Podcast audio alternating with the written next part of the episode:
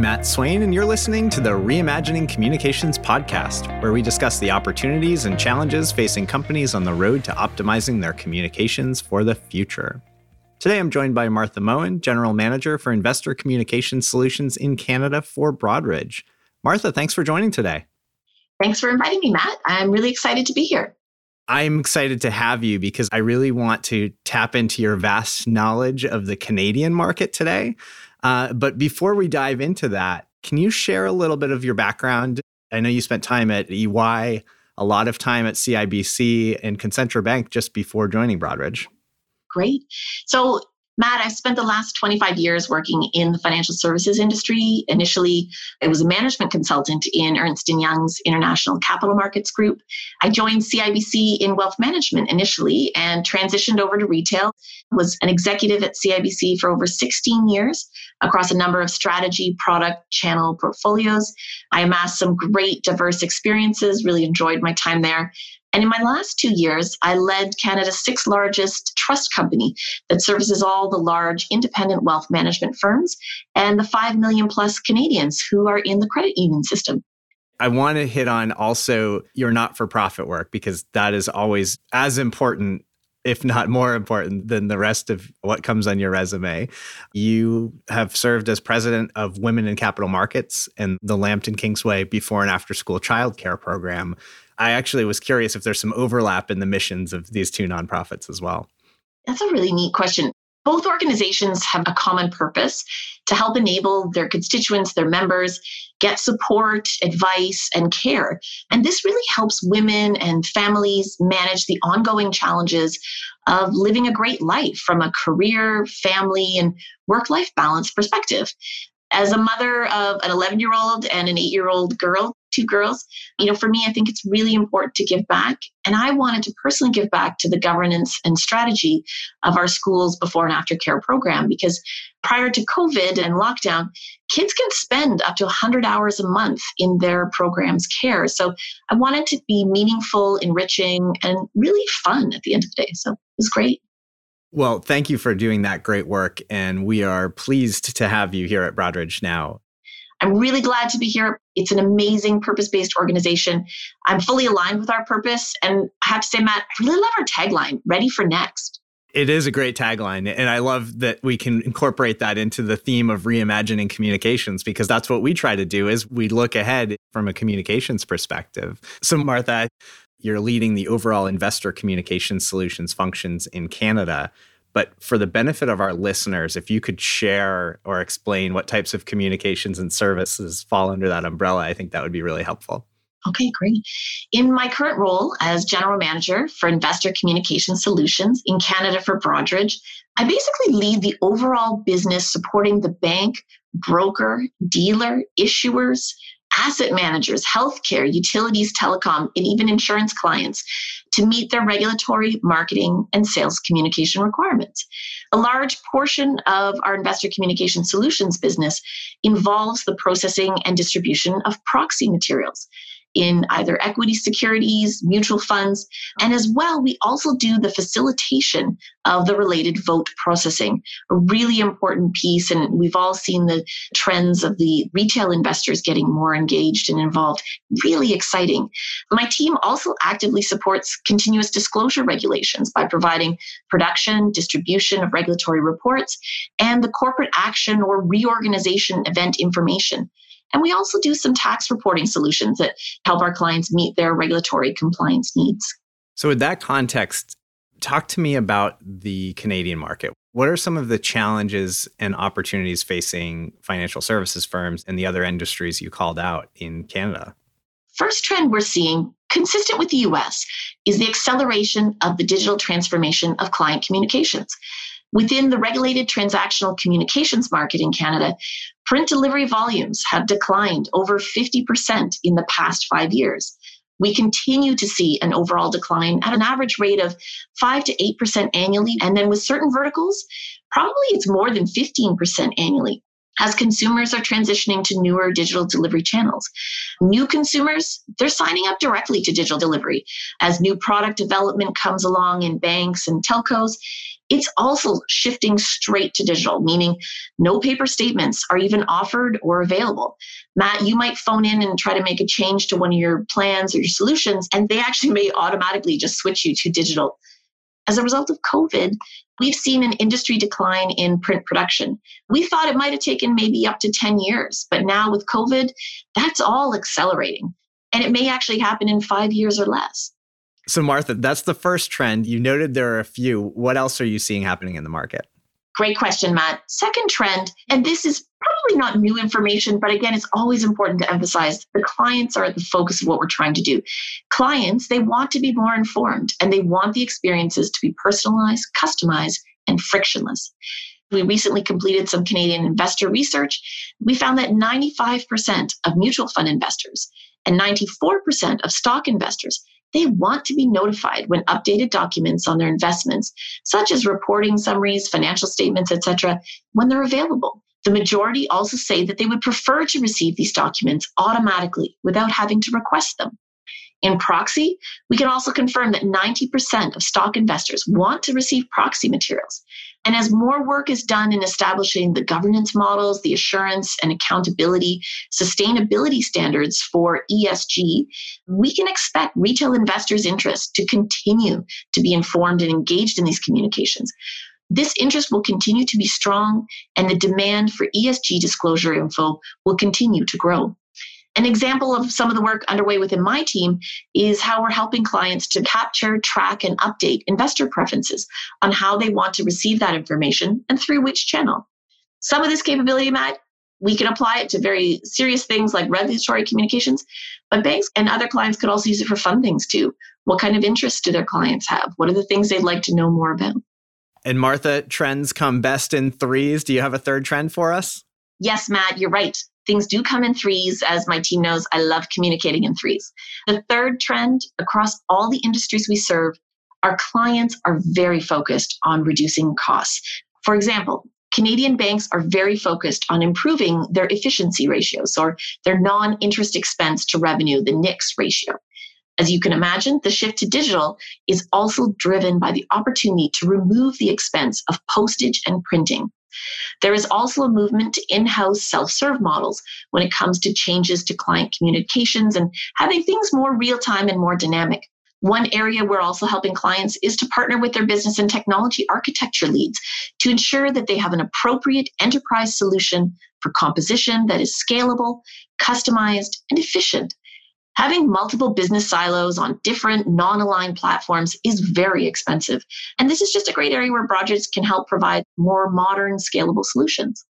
Martha, you've thrown a lot at me. I always love the trends and I love that you fed them back to me. A couple things jumped out of me from what you just said. Certainly the acceleration of digital and this shift where you said you're seeing an acceleration, noted things that maybe were going to take 10 years will take five years the role of ESG and the importance of ESG and sustainable investing, as well as your comments around cost reduction, because we hear that from clients constantly that they're always looking to reduce costs, often through reduction of print and mail. And one of the things that I thought was interesting from our research in the last year on communications and customer experience trends was that we saw that Canadians were significantly more likely than Americans to be completely paperless with the companies they did business with. And when I looked at preferences, I saw that 60% said that they would prefer to be paperless versus 43% for Americans. And that's not to say they didn't want to be digital, because there were those what we call double dippers that certainly like to have digital access but haven't been ready to give up print. But I'm just curious when we talk about North American results or data inclusive of the US and Canada, do you actually see a more aggressive customer base in terms of their desire for paperless in Canada, as our research was showing? You know, it's an interesting stat you shared where it's sort of 60% Canadian, 43% interest on the American side. While the numbers have a slight gap, I believe in reality that Canadians and Americans are very similar on this front. Omni-channel usage has been tracked for a long time within financial institutions, as well as tracking digital engagement through mobile online channels. And I expect that number is probably easily on average for every FI in Canada, probably over 80%. with COVID, again, you see the banks, the telcos, other various entities becoming bolder. They're moving to turn off paper production, opt in clients for only digital delivery on legacy products and services and solutions. I think they're also exploring enterprise account level consent initiatives. They want to make it easier to move all their clients to digital for all their accounts and not have it as a sort of one off opt in, opt in, opt in. So I think this is going to be an interesting area. Naturally, of course, Matt, there's certain regulatory statements that have to continue regardless. I think Canadians, they are extremely loyal to their financial institutions. There may also be a tendency in certain areas, such as wealth, where this is their nest egg, so they want to stay close to the numbers. But I definitely think this trend is just going to continue. And as people make the experiences richer, it could be great too. Yeah, I think that focus on making the preference center centralized and inclusive of all communications is a really good one, where maybe historically those have been siloed requests. I'd be curious, Martha, on your thoughts on the role of QR codes. We've talked about QR codes as a print to digital bridge. And we have seen a significant uptick in desire from consumers to have businesses using QR codes to drive digital engagement. Are you seeing that trend also playing out in Canada? QR codes, Matt, were slower to be picked up in Canada relative to other areas in the world. But another impact of COVID is their wider adoption and usage now. Now that Canadians are more comfortable leveraging them to get information, services, and access to content they need. In our family, we love it when we go to a restaurant and now we can just get the menu yeah. on our phone. That's kind of cool, right? And it's introducing kids to this kind of technology that they might not have access to. Technology certainly supported the transition to this adoption of QR codes. Newer phones have the capability to read them. It's no longer necessary to try to download a specific app, and less clicks means just a better consumer experience. We also see it frictionless too, and that was an important piece that Broadridge adopted. So we introduced QR codes back in 2013 for proxy, and then on 2015 for continuous disclosure solutions for mutual funds. So in that way, you didn't have to send the paper, you could actually just get the code and it would pass you through to the information. I personally expect to see them deployed more often in the future through client communications, regardless, be it on proxy, on disclosures, or on just simple client statements. I think about this theme of creating better or more engaging digital experiences, and that being the driver to getting customers to be on board with increasing paperless adoption. We actually had 77% of total respondents from our research saying that they would be more likely to go paperless if their providers improve digital experiences by making them more engaging. And this is where we think we can achieve those cost savings objectives that you talked about at the beginning, but also providing value and stickiness to the customer relationship. From our client's perspective, Canadians want more self service capability. They want more integrated experience. After spending all day online, clients and consumers may be less likely to want to do banking or bill payments again on a desktop laptop we always talk about designing digital first, but I also think it's one step further where it's designing solutions for transacting or banking or doing whatever you need to on a phone. Are the communications digitally optimized for mobile devices? And you'd be surprised sometimes the famous brands that we all know and love, occasionally trip across one where the mobile experience is terrible and it's absolutely frustrating clients are also evaluating the quality of the digital experience relative to their favorite brands digital client experience, understanding your digital touchpoints and how they affect consumer perception and loyalty is critical. I was reading a Qualtrics study where they said over 65% of customers said that their experience on a website or the app would be a very important factor in their willingness to recommend a brand.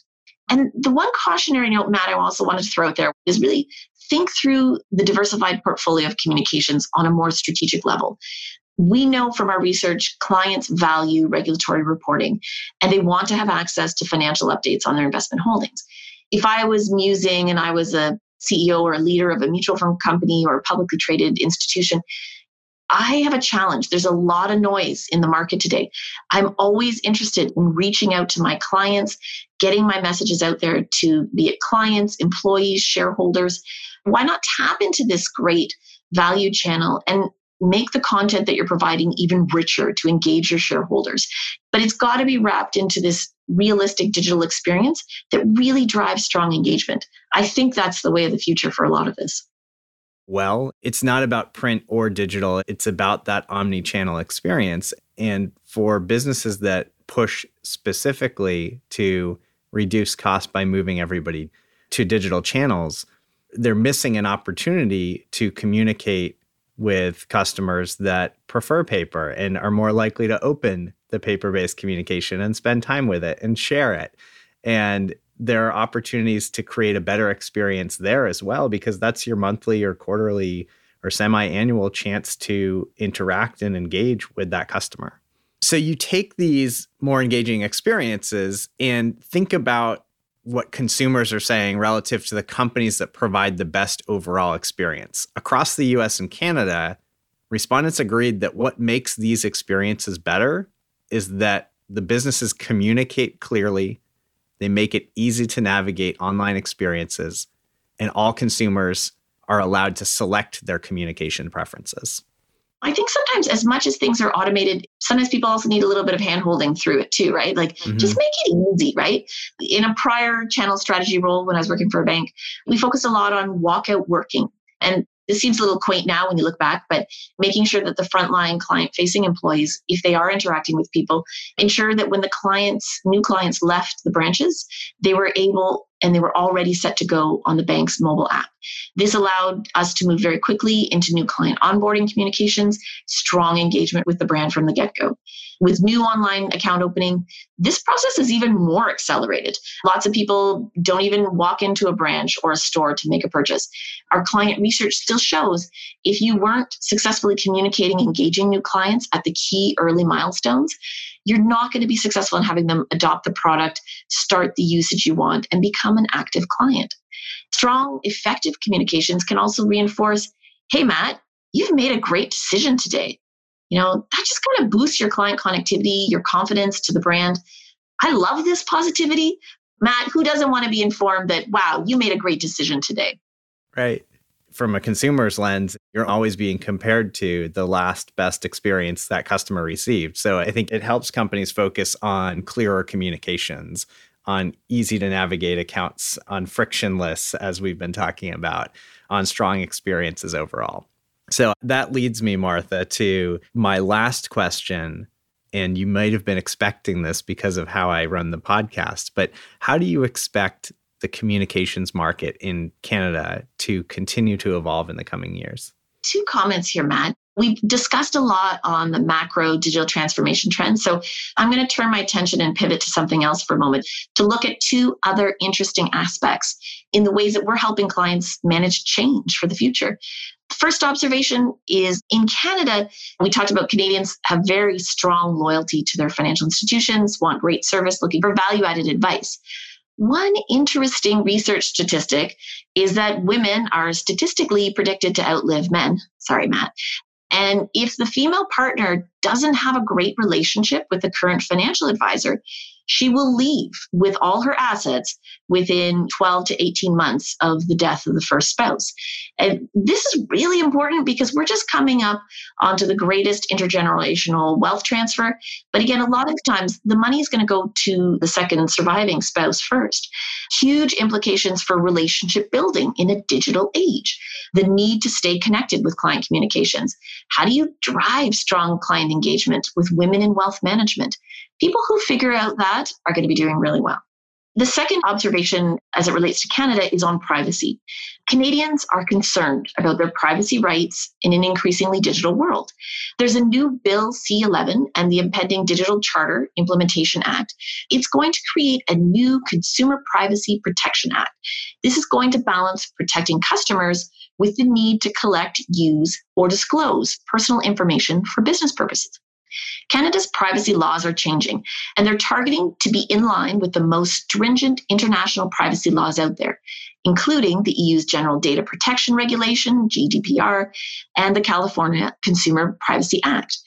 Currently, Canada's privacy laws do not address the rapid growth in machine learning, artificial intelligence, and how personal data is shared around the internet.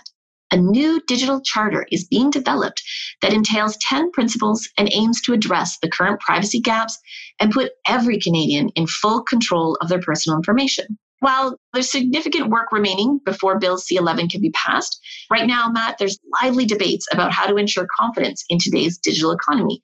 And how do you protect personal information? That's going to be key to earning and maintaining trust. Digital technologies may face impediments for responsible innovation based on the new digital charter principles, entailing key legal changes within a rights based framework. Now, the pandemic has certainly driven digital technology usage, which creates additional complexities, some risks for privacy, and some of this is actually exacerbated by changing legislation. But Matt, you can be assured Broadridge and our team in Canada, we're going to be at the forefront of enshrining privacy by design, privacy impact assessments, and being proactive with audits and other risk tools to ensure that we meet the privacy needs of our clients. Martha, I think this was probably the most complete and detailed response to this question that I've received. To your point, the changing regulatory landscape, the wealth transfer, there are a lot of really interesting things happening right now that we have to be planning for now to best be positioned for tomorrow. I totally agree. I think you summarized it really well. And, you know, when we think about back to the Broadridge tagline, I love it ready for next. To me, I'm always like, what is next? Let's do it. So I think we will be on our toes and looking forward towards the horizon to be creating those really new, interesting solutions that are going to be out there in advance of the changing needs of our clients. Well, Martha, thank you for your leadership, your insights today, and your overall perspective on the Canadian market. Great. It's been a pleasure being here. Thank you so much for inviting me. I'm Matt Swain, and you've been listening to the Reimagining Communications podcast. If you like this episode and think someone else would too, please share it, leave a review, and don't forget to subscribe. If you're ready to reimagine your customer experiences, consider the Broadridge Communications Cloud, an end to end platform for creating, delivering, and managing omni-channel communications and customer engagement. And to learn more about Broadridge, our insights, and our innovations, visit broadridge.com or find us on Twitter and LinkedIn.